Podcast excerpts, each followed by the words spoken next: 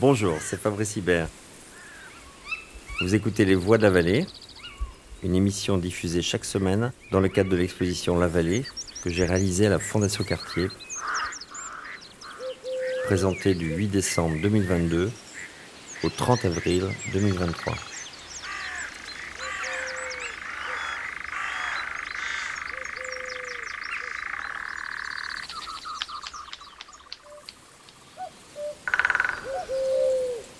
Simon Nicaise, artiste et cofondateur de Duradio, et Alexandre Daboville, producteur de cidre et de Calvados, poursuivent les questions et les hypothèses posées par Fabrice Hibert dans plusieurs de ses œuvres, notamment Impossible sans pommes, mille cerises et Digest.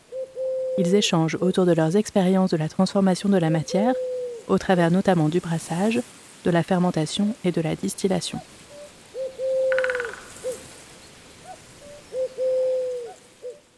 Bonsoir à toutes et à tous. Peut-être pour ne pas répondre à la question euh, directement, je crois qu'on tenait à, se présenter. Moi, je suis euh, sculpteur, artiste, et vous expliquer un petit peu comment j'en suis venu à, monter une brasserie au sein de, mon atelier. Depuis quelques années, j'ai commencé un tour de France à la manière des, compagnons du, devoir. Alors moi, je ne suis pas euh, compagnon, je ne joue pas au compagnon, mais je m'inspire et de manière de faire et de, penser, du, compagnonnage.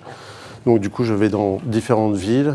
Euh, de ville en ville, je rencontre des personnes qui ont un, métier issu du champ compagnonique ou, non. Et j'apprends des, techniques que j'utilise euh, directement ou pas dans mon, travail. Euh, il y a quelque chose qui est hyper présent dans, l'exposition de, Fabrice, c'est le, langage. Et c'est vrai a dans les compagnons du devoir, avant, c'était comme on allait dans différentes régions, il y avait un peu l'idée d'apprendre différentes langues. Donc moi, là, c'est plus du vocabulaire technique, et c'est aussi le vocabulaire technique qui imprègne euh, beaucoup laquelle on, dans laquelle on est. Donc l'idée d'apprendre une langue, et je pense que même la, langue euh, dans la fermentation, il y a quelque chose à, dont on pourra reparler, euh, j'espère il y a l'idée d'apprendre des, techniques. Et c'est vrai que moi, depuis euh, ces trois ans où j'ai commencé ce, Tour de France, j'ai eu l'occasion de, découvrir la distillation, la fermentation et la, vinification. Alors après, il y a aussi, oh, dans ce projet, il y a plein de projets. Il y a aussi l'idée d'aller euh, à la recherche d'un père, de, de s'interroger de ce qu'est un père, et puis aussi, j'espère, à un moment, s'inventer son, son, propre modèle. Alors, dans mon travail, il y a l'idée de, de s'intéresser au temps, le temps qui est relié à, la mort, aussi à la décomposition, encore des choses dans lesquelles on pourra reparler, et d'essayer d'étirer ce temps-là euh, par différents euh, principes. Et, pendant ce Tour de France, euh, moi j'avais commencé un petit peu à, laisser reposer des, des choses, donc laisser reposer une sculpture dans une cheminée, un, un chenet, laisser reposer des bustes dans un potager. Et, euh, et, aussi, j'ai été invité euh, à, ce moment-là un petit peu, au début de ce Tour de France, à Raigneville-sur-Mer, puisque du coup, avec Alexandre, euh, il y a quelque chose qui nous lie, c'est la, la, Normandie. Donc du coup, j'ai été invité, c'était très court parce que c'était un moment où on n'avait plus trop le droit de se déplacer. Donc été invité à réfléchir à quelque chose à Raigneville-sur-Mer, qui est un, endroit que j'adore, qui est dans le Cotentin et où j'ai l'idée de, faire du, vin normand. Et moi, j'étais dans une position dans laquelle tu, n'es pas, c'est-à-dire d'être un, agriculteur sans, terre. Et donc, du coup, j'ai eu l'idée de vinifier du, vin, donc de faire une barrique, un fût en forme de, sculpture qui serait immergé dans, la mer pour voir comment la mer pouvait, enfin la mer, les, marées, les lunes aussi, euh, pouvaient influer sur la vinification du vin. Euh, et en plus de faire une sculpture qui serait, euh, qui serait ouverte que pendant les, grandes marées et pendant quelques heures au moment où elle serait, elle serait découverte. Donc il y avait un peu cette, idée-là où j'ai commencé un petit peu à, à m'intéresser à, ces systèmes de vinification. C'est quelque chose que je poursuis en ce moment à, peut-être que je pourrais vous en parler s'il y a des choses qui, qui peuvent être pertinentes euh, ce soir à, faire de la vinification, cette fois-ci dans le Médoc, euh, à, Bordeaux, donc ça a été relocalisé là-bas. je me suis retrouvé dans mon atelier. Je me suis demandé qu'est-ce qui était possible de, faire avec ce qui se trouve autour de moi, les choses à, portée de main.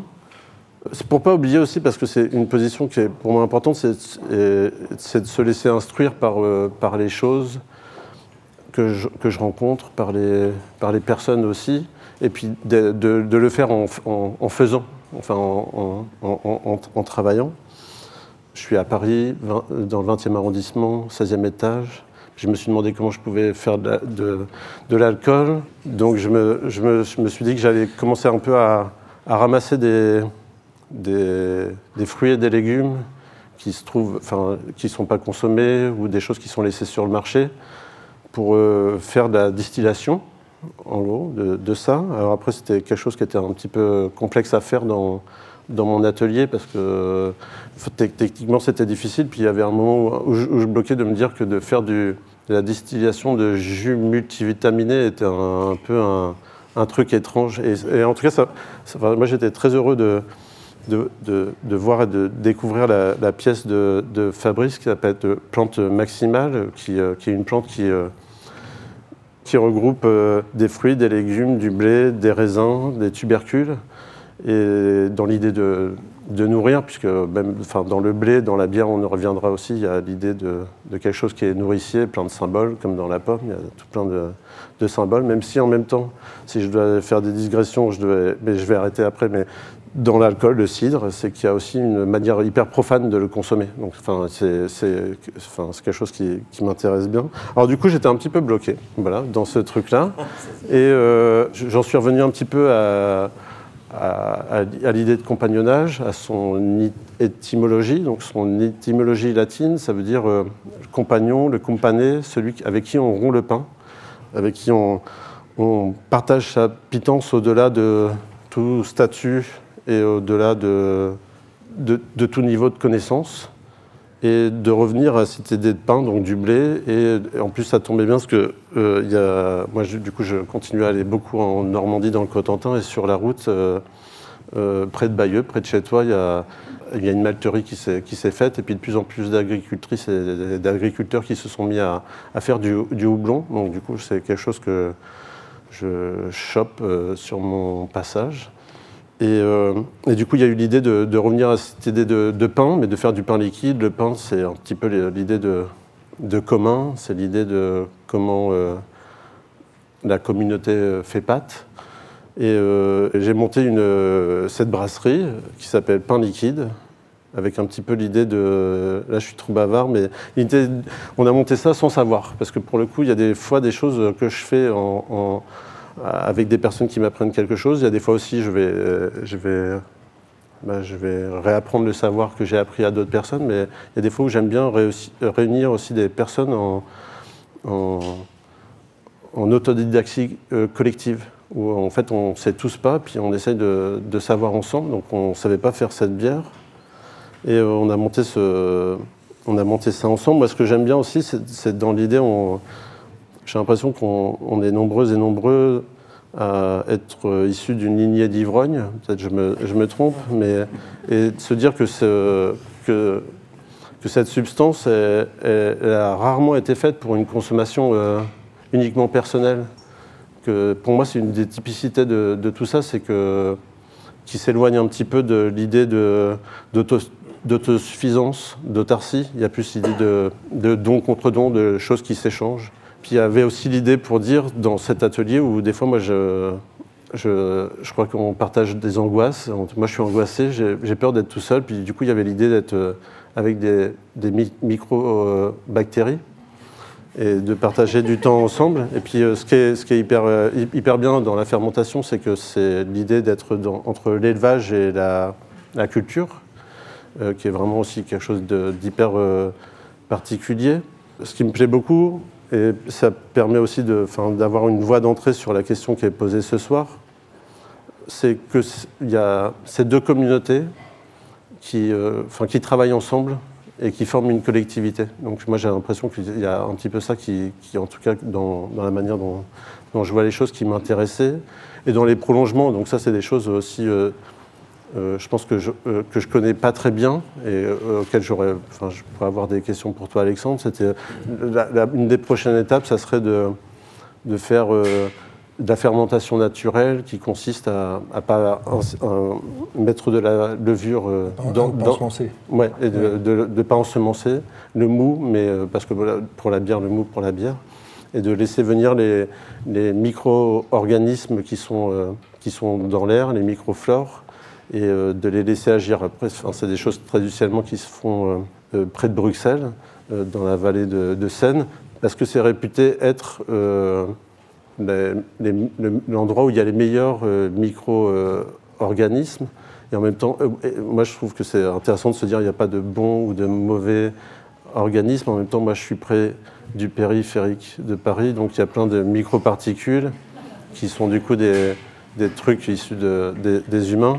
Mais en même temps, c'est une, des, prochaines étapes de, cette euh, brasserie. Enfin, moi je trouve ça hyper beau de voir que euh, micro-organisme fait partie d'un terroir.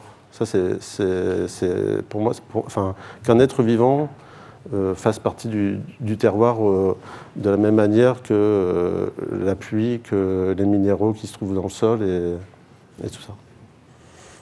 Peut-être c'est le début de la prochaine Belgique. Peut-être, peut-être. Après, c'est aussi une question de quel est l'organisme qui prend le dessus sur l'autre, quel est celui qui va finir par s'exprimer? Il, y a, beaucoup de choses qui font écho. Euh, j'ai presque envie tout de suite déjà de te proposer d'être ton compagnon, parce que je pense que nous avons beaucoup de choses à faire ensemble. J'ai passé longtemps aux États-Unis où, j'étais plutôt dans des, dans des métiers euh, qu'on qualifie d'intellectuels.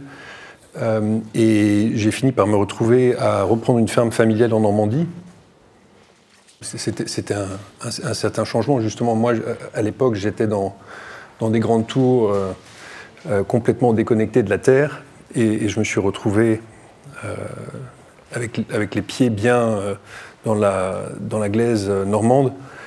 Et en reprenant cette ferme, il y a beaucoup de questions qui se sont posées. Comment conduire, comment mener cette, cette exploitation agricole Et à quel point être euh, interventionniste ou non. Et ça, c'est une question, c'est une tension qui, m'habite euh, quasiment tous les jours. Et l'exposition de Fabrice euh, me replonge dans ces questionnements en, m'apportant, je pense, quand même une, direction générale qui est d'avoir la main la plus légère possible. tout, en, tout en gardant cette main bien active euh, dans, ce lieu. Donc on, fait du, on fait pousser des pommes à cidre en Normandie, ça pousse bien là-bas. Le climat s'y prête. On, a un certain nombre de, variétés de pommes à cidre et on les, la, récolte est assez longue. Elle, elle, est de septembre à décembre parce qu'il y a plusieurs, plusieurs variétés qui chacune ont des maturités différentes et des profils, comme on les appelle, organoleptiques différents.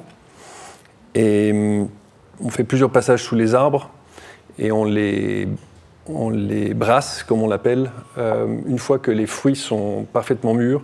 C'est à peu près la même chose que dans la vigne. On, attend que le, que le, fruit ait atteint son, son maximum de, de, sucre, que tout l'amidon qui est dans le fruit soit naturellement transformé en sucre. Et ça, on peut le, on peut le voir en croquant la pomme, euh, tout, comme tout comme les bons vignerons croqueraient le raisin ou on peut utiliser euh, ce que la chimie moderne nous, propose, qui est un réactif qui décèle la présence ou non d'amidon. Euh, on, broie ces pommes, on les laisse cuver pendant quelques heures dans un grand conquet. Donc ça, c'est un, grand récipient dans lequel le, ce qui est maintenant le, mou donc c'est de la pulpe avec du jus est en, euh, est en contact avec l'oxygène. Il y a de l'oxydation qui se fait. la peau euh, libère un certain nombre de, euh, de composants, de la couleur, des, des, composés phénoliques. Et, ensuite, on passe tout ce mou dans une presse qui en extrait donc le jus. Le jus arrive en cuve. Alors c'est toujours, de, toujours de très très beaux moments. Euh, de, de, prendre de, goûter ce jus qui, qui, sort de la presse de, voir ce que ça donne.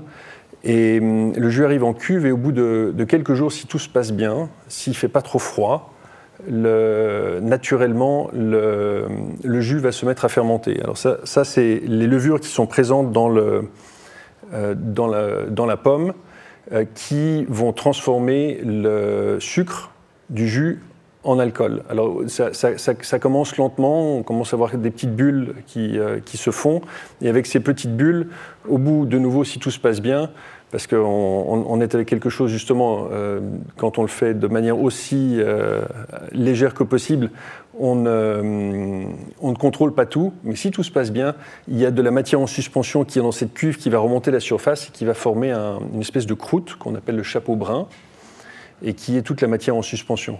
Et avant que cette croûte euh, ne durcisse trop et ne casse et ne retombe au fond de la cuve, on procède à un soutirage, donc on, transfère le jus d'une cuve à l'autre et on élimine, le, on élimine le, chapeau brun. Et maintenant, on se retrouve avec un, jus, un jus, assez clair. Et la, et la fermentation euh, euh, va continuer à ce stade. On, protège le jus de l'oxygène, parce que la, fermentation à ce stade est ce qu'on appelle anaérobie, c'est-à-dire sans oxygène, et on ne voudrait pas que le jus soit oxydé, parce que l'oxygène est quelque chose de formidable. L'oxygène, c'est également ce qui permet à tout le reste de vivre. Un, nombre absolument effarant de micro-organismes qui ne sont pas nécessairement souhaitables à ce stade dans la production de cidre. Et euh, le, jus fermente, euh, transformation du sucre en alcool, production de gaz carbonique. Alors, je, me suis même dit, est-ce que c'est vraiment sage euh, aujourd'hui de fermenter? Produire du gaz carbonique, c'est pas très souhaitable. Alors maintenant, il y a des, grandes maisons de vin qui récupèrent le gaz carbonique qui est émis par leur cuve. Nous n'en sommes pas encore là. Et euh, le, jus perd en densité, donc en densité de sucre, la, quantité d'alcool augmente, et au bout d'un moment, quand on, a, quand on est arrivé au, bon, au bon euh, à ce que l'on souhaite, euh, au, degré de sucre qu'on souhaite dans son, dans son cidre, on met en bouteille. Enfin, pour, pour la faire assez courte. et dans la bouteille, les levures qui auront été euh, mises dans la bouteille, enfin les, levures qui étaient naturellement présentes dans le jus vont continuer à fermenter. C'est ce qu'on appelle la deuxième fermentation. Et la bouteille étant close, fermée, le CO2 ne peut pas s'échapper. C'est ça qui fait le, le, bullage naturel du cidre. Alors éventuellement, dans le fond de la bouteille, on va retrouver des levures mortes qui vont faire une espèce de voile, mais qui n'altèrent en rien le goût et qui, euh, en général, est un, est un indicateur que ça a été fait de manière naturelle. Euh, est-ce que, tu veux nous, est-ce que tu veux nous parler de, de la bière et après on, on, va parler de la suite et de la moi, ça me va, moi, ça me plaît bien de parler de, de fermentation. C'est quelque chose que, qui est un, point un peu important. Puis en plus, enfin, moi je connais très mal et puis qui est assez euh, méconnu. Euh, moi, ce qui m'intéresse aussi dans la, fermentation, c'est le rapport à la décomposition, puisque du coup, dans le, enfin, de rapport à, à la mort presque, parce que là j'en viens à des idées de, de, temps. Mais ce qui me plaît aussi, c'est dans la fermentation, il y a l'idée de que cette décomposition se fasse de manière autonome et que cette décomposition elle permette d'étirer le temps, d'étirer le cycle de conservation d'un aliment. Donc pour moi c'est intéressant et de se dire aussi par rapport à des, données écologiques qu'elle a besoin que de sa propre énergie pour pouvoir euh, se conserver d'elle-même. Alors là, on parle, il y a différents types de, de fermentation. Là, on parle peut-être plus de la fermentation de fruits ou de, légumes. Et en même temps, dans la fermentation, il y a aussi quelque chose qui, qui, me, me, paraît euh, intéressant, c'est la manière, euh, peut-être pour aussi, enfin, un moment parler de, paysage, que c'est un, exhausteur de, terroir. C'est-à-dire que j'imagine que, moi c'est plus par rapport à des, choses que j'ai découvertes euh, à, Bordeaux, mais en gros, d'une parcelle à une autre, euh, si c'est le même cépage ou si par exemple c'est les mêmes euh, variétés de, pommes, ça peut être difficile de les différencier. Et que le moment où il va avoir cette fermentation, eh ben, ça va être le moment qui va pouvoir libérer euh, des, le, rapport au, minéral et qui va pouvoir développer toute cette, cette, histoire du, du, fruit. La, fermentation, effectivement, exhauste un certain nombre un certain, nombre d'arômes. Et en ce qui concerne le fruit lui-même, euh, là où on le goûte le mieux, c'est quand il est euh, à sa pleine maturité. Avant, on goûtera surtout du, on goûtera surtout de l'amidon ou, euh, de l'acidité, qui elle sera ensuite contrebalancée par le, par le sucre. Je, pensais en, regardant ce magnifique tableau de, Fabrice, Impossible sans pommes, mille cerises, euh, qui évidemment me parle énormément. Euh, ça me fait un plaisir fou parce que là, je vois des pommes sur, sur, cet arbre, euh, alors que l'année dernière, nous n'en avons pas eu dans nos vergers parce que les pommiers ont une tendance naturelle à alterner. Alors une année, ils vous donnent beaucoup de fruits, une autre année, ils vous en donnent un peu moins et ainsi de suite. Et malheureusement, une année où euh, nous, avions, beaucoup de fruits, euh, c'était au, mois de mai, les vergers étaient en fleurs, c'était absolument magnifique. Ça, vaut le sakura japonais. Et comme l'année suivante était une année basse, j'ai eu très très peu de fruits. Et d'autres événements climatiques ont fait que maintenant, mes vergers sont 0,1. Donc j'ai eu une année avec énormément de fruits et j'ai eu une autre année avec pas de fruits, ce qui, est assez curieux et, euh, pas nécessairement très bon. Donc je, travaille là-dessus pour essayer de modifier, ça, ce qui n'est pas évident euh, quand on est euh, aussi peu interventionniste que possible. artère débouchée. Alors ça, artère débouchée sur impossible sans pomme, mille, mille cerises. vous, connaissez tous, les incroyables qualités de la pomme que je vous recommande de manger tous les jours une, pomme par jour éloigne le médecin, vous le savez, évidemment. Euh, c'est parce que les, pommes sont très très riches en, polyphénols qui sont effectivement très très bons pour la santé. Euh, alors, euh, une pomme mille cerises aussi, sans pomme mille cerises, ça m'a fait penser à autre chose, qui est que j'ai lu récemment qu'un un professeur d'art à Syracuse aux États-Unis, qui, doit être très très fondu d'arboristerie, a fait un arbre euh, sur lequel il a, greffé, il a greffé 40 variétés de prunus. 40, c'est un, record mondial. Euh, ce qui fait que, alors, ce qui fait que, au moment de la floraison, ça va être absolument magnifique parce qu'on va voir ces, toutes ces fleurs de, teintes différentes qui vont aller probablement du, blanc au rose au, violet et d'autres. Et, ensuite, il y aura euh, tous ces fruits, donc euh, prunus, c'est prunes, euh, abricots. dans le genus prunus, il y a également l'amande et d'autres fruits de la sorte.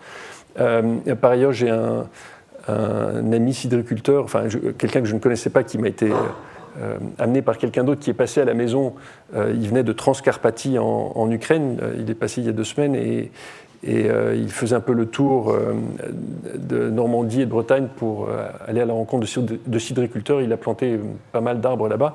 Et il regardait nos vergers qui sont de, beaux vergers. d'arbres haute tige, enfin l'arbre traditionnel tel, qu'on se l'imagine. Et il me disait, mais ils sont pas très grands, tes arbres. Alors j'ai mon, ego n'a pas été trop blessé, euh, mais, mais, mais euh, je dis, mais écoute, euh, parce que justement, enfin, a priori, nos arbres sont de beaux pommiers, de beaux grands pommiers, et il me disait qu'en Transcarpathie, les arbres sont infiniment plus grands. Et probablement, ils le sont parce que hum, les arbres qui sont là-bas sont. Alors, c'est un peu un des berceaux de euh, des, pommiers dans la région, mais c'est également parce que ce sont des arbres probablement qui sont des, des francs de pied, donc ce sont de, la racine au fruit, c'est le même arbre, et ce n'est pas un arbre qui a été euh, constitué de, de, plusieurs, euh, de plusieurs variétés différentes. Est-ce que tu, peux nous parler du paysage? Parce que peut-être après, moi j'aurais envie de parler de, de, de lien par rapport à, des, paysages et puis comment ça peut, peut se fondre avec l'idée de fermentation. Mais est-ce que tu peux nous décrire le paysage dans lequel tu, travailles? Ah, le, paysage fait ma, fait ma joie tous les, tous les matins quand je regarde par la fenêtre. Euh, il y a de très très grands arbres. Euh, il, y a, de plus en plus de, donc là, je ne parle pas des pommiers. Euh, il, y a, il, y a, de très très grands chênes et de, des peupliers euh, argentés, des, hêtres, etc. Un énorme qui est tombé il y a deux jours du fait de trop d'eau un jour et juste le lendemain, vous l'avez probablement eu à Paris aussi, juste le lendemain, une, énormément de vent. et les vergers sont, les vergers sont, très très beaux, ce sont des vergers pâturés avec des vaches dessous. comme c'était fait, fait dans le temps. Alors depuis euh, beaucoup de gens plantent un peu différemment, avec beaucoup plus de pommiers et, euh, des, pommiers petits, mais qui euh, beaucoup plus et qui produisent beaucoup plus par, par hectare. mais là, ce sont des endroits où on ne peut pas mettre d'animaux parce que les animaux mangeraient les branches. et la chose assez drôle, c'est qu'entre-temps, comme l'agriculture biologique commence à prendre un peu d'envergure et qu'on en parle de plus en plus, il y a un certain nombre de, même de vignerons mais de, de sidériculteurs qui se, sont dit ah, c'est bien, pratique de, ne pas avoir à tondre. Donc on a trouvé des variétés de moutons, notamment des Shropshire, qui, euh, n'attaquent pas l'arbre et qui vont seulement manger l'herbe. Euh, donc c'est assez drôle de voir qu'après la mécanisation ou, la chimie, euh, certains qui étaient passés par là se disent que euh, les, méthodes ancestrales avaient du, avaient du bon. Est-ce que ça fait des, des, euh, cidres différents avec les vaches ou les moutons? Ah, alors ça, c'est, ça, c'est quelque chose à explorer. Ah c'est ça, ouais. Et en ce qui concerne le paysage, euh, il s'est passé quelque chose cette année. On a fait un énorme travail. Les pommiers avaient été plantés avec des protections, justement parce que les, les pommiers plantés, c'est une fine tige qui seraient euh, très facilement euh, soit mordus par les vaches, euh, soit les vaches, quand elles, se, elles veulent se frotter, les, auraient, les auraient couchés. Donc les pommiers étaient protégés par des protections en bois. Et le verger étant maintenant arrivé à maturité, il a une trentaine d'années, on a pris la décision, je, je, travaille avec quelqu'un à la maison qui après avoir été vigneron il y a 25 ans, un, des premiers vignerons à, faire des vins euh, sans intrants, sans sulfite, à l'époque, il a eu les pires problèmes. Les douanes lui sont tombées dessus de nombreuses fois et c'était très très compliqué. Euh, aujourd'hui, on s'arrache ses vins évidemment. Et euh, il se trouve que maintenant, il, est, il est, devenu soigneur chaman. donc, il a un rapport au vivant très particulier et il taille les arbres aussi à la maison. Euh, alors il taille les arbres pas à la tronçonneuse euh, thermique ou électrique, il taille les arbres à la main, enfin avec une, avec scie, mais avec une scie à main. Et quand il a vu ces protections, il a dit mais on ne peut pas laisser ces arbres, euh, ces arbres dans ces espèces de carcans, dans ces prisons, il faut absolument qu'on fasse quelque chose. Donc on a retiré toutes, les protections et maintenant les arbres sont libres. Voilà, la liberté. Et les vaches ne les mangent pas parce que la vache, a priori, si elle a ce, si elle a ce dont elle a besoin dans l'herbe, dans elle ne va pas attaquer l'arbre. Elle attaque l'arbre seulement si elle est en carence de quelque chose. Donc en, en général, c'est ça, c'est un, un, indicateur d'une carence si, si, un animal se met à attaquer, le, enfin, si une vache se met à attaquer un pommier. Je ne vais pas répondre tout de suite sur les chamans, mais ça peut être, ça peut être cool d'en parler à, un moment. Mais euh, du coup, moi, je vais parler d'un des, paysages que j'ai éprouvé. Du coup, moi, ma, ma, du côté de ma maman, euh, ma famille vient, vient de l'Orne, faisait du, du, du, cidre. Et puis moi, c'était, je pense, un déclencheur de beaucoup de choses dans, bah, de découvrir par exemple la production du cidre, de voir par exemple euh, ces récoltes euh, familiales, ces récoltes euh, collectives, de voir aussi la transformation du produit, parce que j'étais un enfant, puis je voyais un produit se transformer. Alors je ne sais pas si c'était tout à fait normal, mais au début, il, enfin, il était très doux. Et puis après, il était dans un fût en chêne, puis il devenait orange et presque imbuvable. Il avait presque un goût de pneu, pour être, pour être franc, à la fin de l'année. Mais j'ai adoré ce, de découvrir, euh, et puis c'est ce que j'aime bien aussi dans la brasserie, c'est de, de, voir euh, de, de, de, fil en aiguille une, des odeurs, des, des, choses se transformer. Et, euh, et en même temps, je me suis rendu compte, euh, plus adulte, que quand j'étais enfant euh, et au début de mon adolescence, dans ce paysage, euh, je ne sais pas si je, l'ai dit, c'était à, Chambois et à Saint-Lambert-sur-Dive, je me suis rendu compte que j'avais déposé une, cuve de fermentation mentale où dans ce paysage, et, du coup ce que, j'aime bien, c'est que cette cuve de fermentation mentale, pour moi, elle, elle est quand même physique, à travers un paysage qui te, qui te traverse, qui crée des terminaisons. Euh, et, que du coup j'enfouissais des, choses à l'intérieur. Ça pouvait être euh, mes amours, euh, ça pouvait être des, injustices, des réflexions que je ne sentais pas être en train de se, construire. C'est ça que je, je, trouve aussi intéressant, c'est que c'est des, choses qui peuvent se, qui se font de, manière souterraine, un petit peu sous les, radars et même sous ses, propres radars. Mais aussi une des définitions de la fermentation de quelque chose qui est d'abord caché, qui est oisif, et qui est ensuite développé, et qui euh, est réveillé et, et, mis en jeu.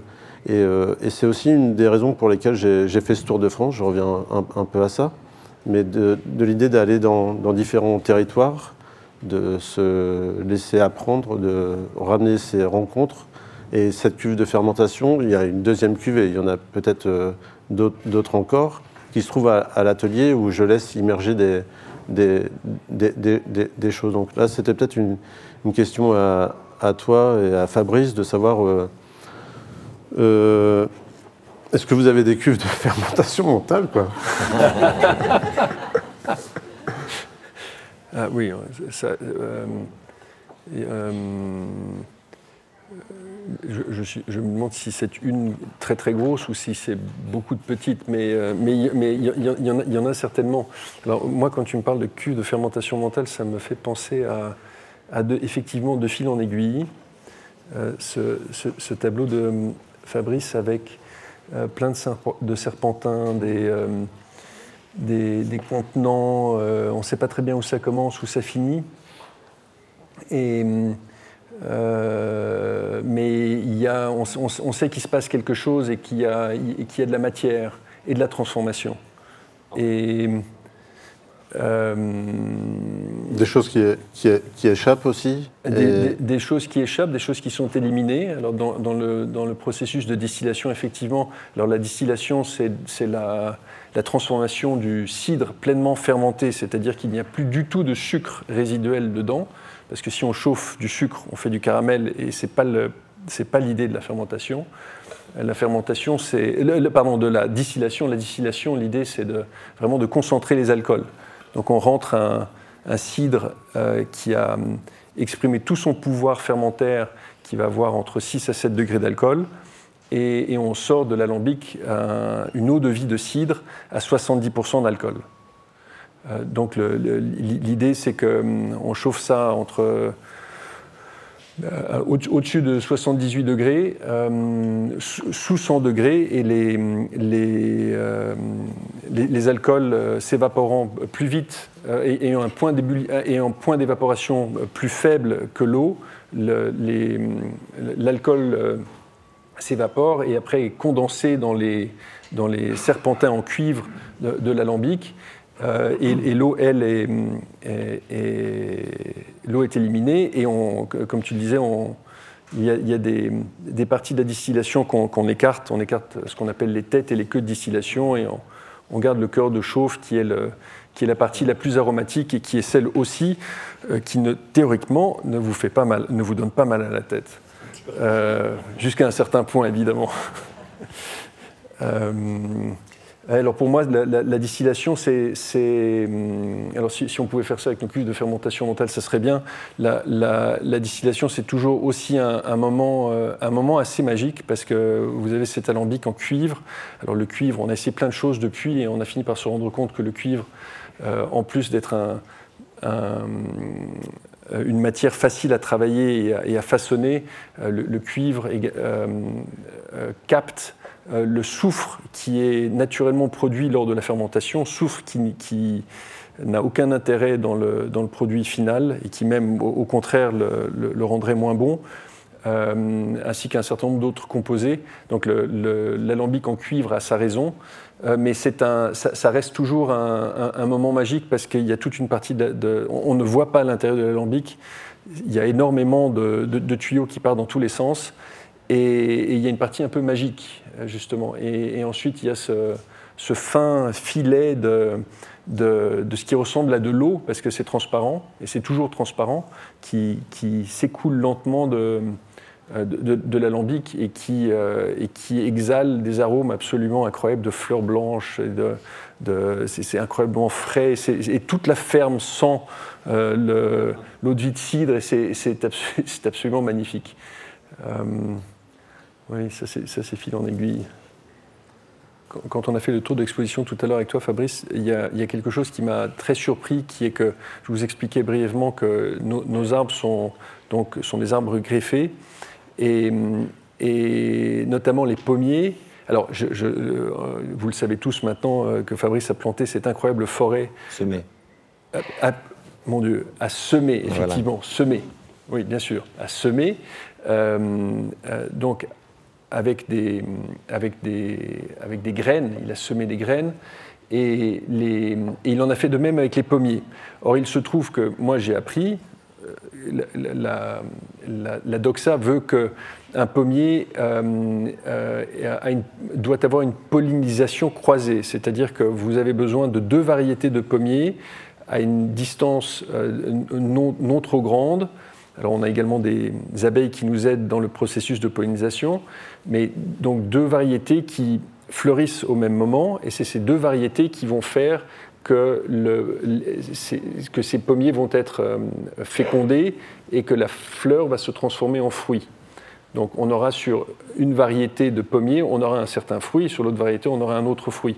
Mais le pépin de chacun de ces, de ces pommes, lui, est est issu, donc la, génération suivante est issue du croisement de deux fleurs qui sont issues de variétés différentes.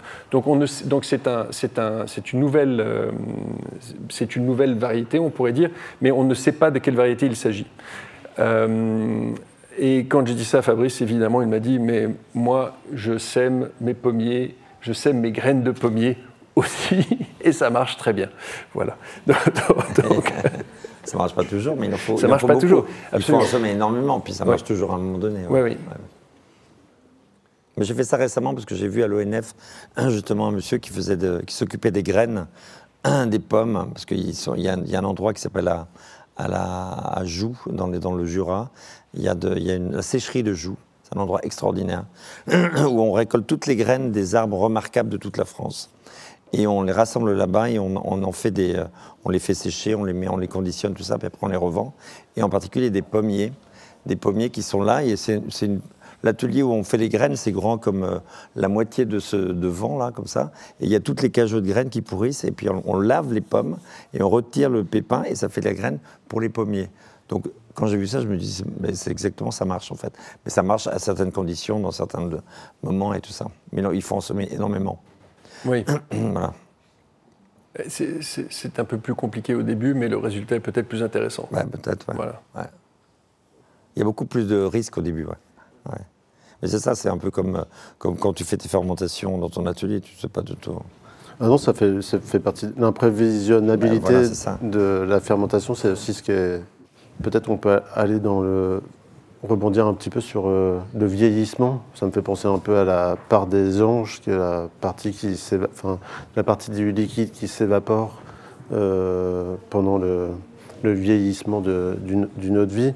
Et, peut-être moi je peux vous parler d'un projet que je suis en train de mettre en place euh, à Bordeaux, dans le Médoc, dans le domaine Camp-Merle, où du coup je suis en train de fabriquer une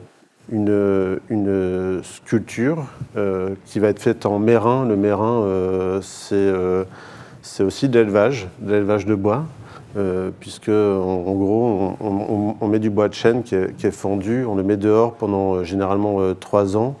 il va se charger de la pluie, enfin, il va être rincé par la pluie, il va se charger du soleil, il va développer des, microbactéries, et après on en fait généralement des,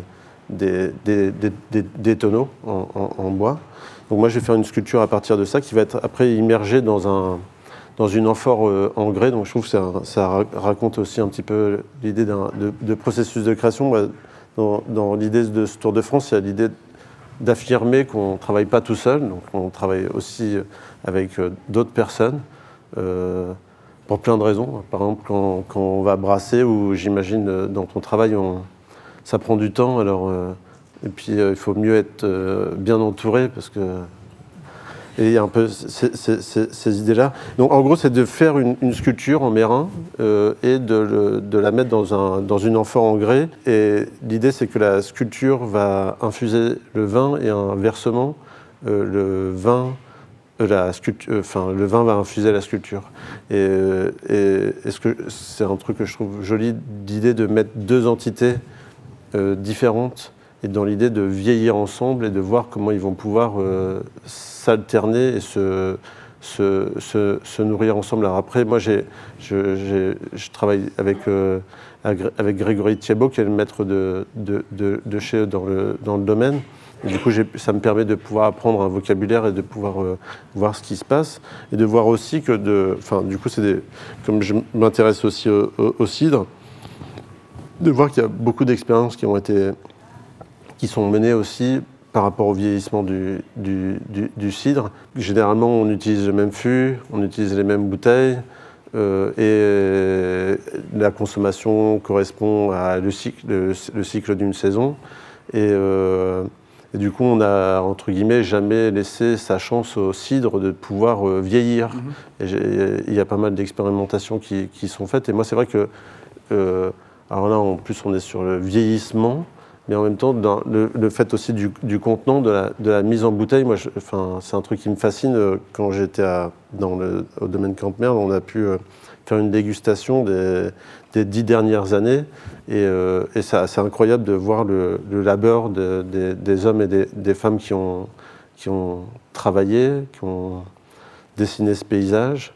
Euh, de se dire aussi qu'il y a dans chaque bouteille, c'est un territoire euh, portatif, hein, une, bouteille de vin, une bouteille de, mhm. cidre, mais de se dire qu'il y a aussi euh, comme un, MIT ou un, labo de recherche vivant qui continue à être à l'intérieur. Il y a, parce que ça enregistrait, du coup, c'est une station, c'est comme une station météorologique, ça mhm. enregistrait le coucher de soleil, les levées des lunes, les les, puits, euh, tout, ce qui s'est passé. Et en plus de ça, c'est quelque chose qui continue à évoluer dans l'intimité de, la, bouteille avec le, cidre et sa levure ou le vin et sa levure. Donc c'est vrai qu'il y a l'idée de, vieillissement euh, commun, moi, qui me qui m'intéresse. Même par exemple, euh, enfin, par exemple, dans cette histoire de Mérin, on, on, voit que faire une barrique, il faut élever du bois pendant trois ans.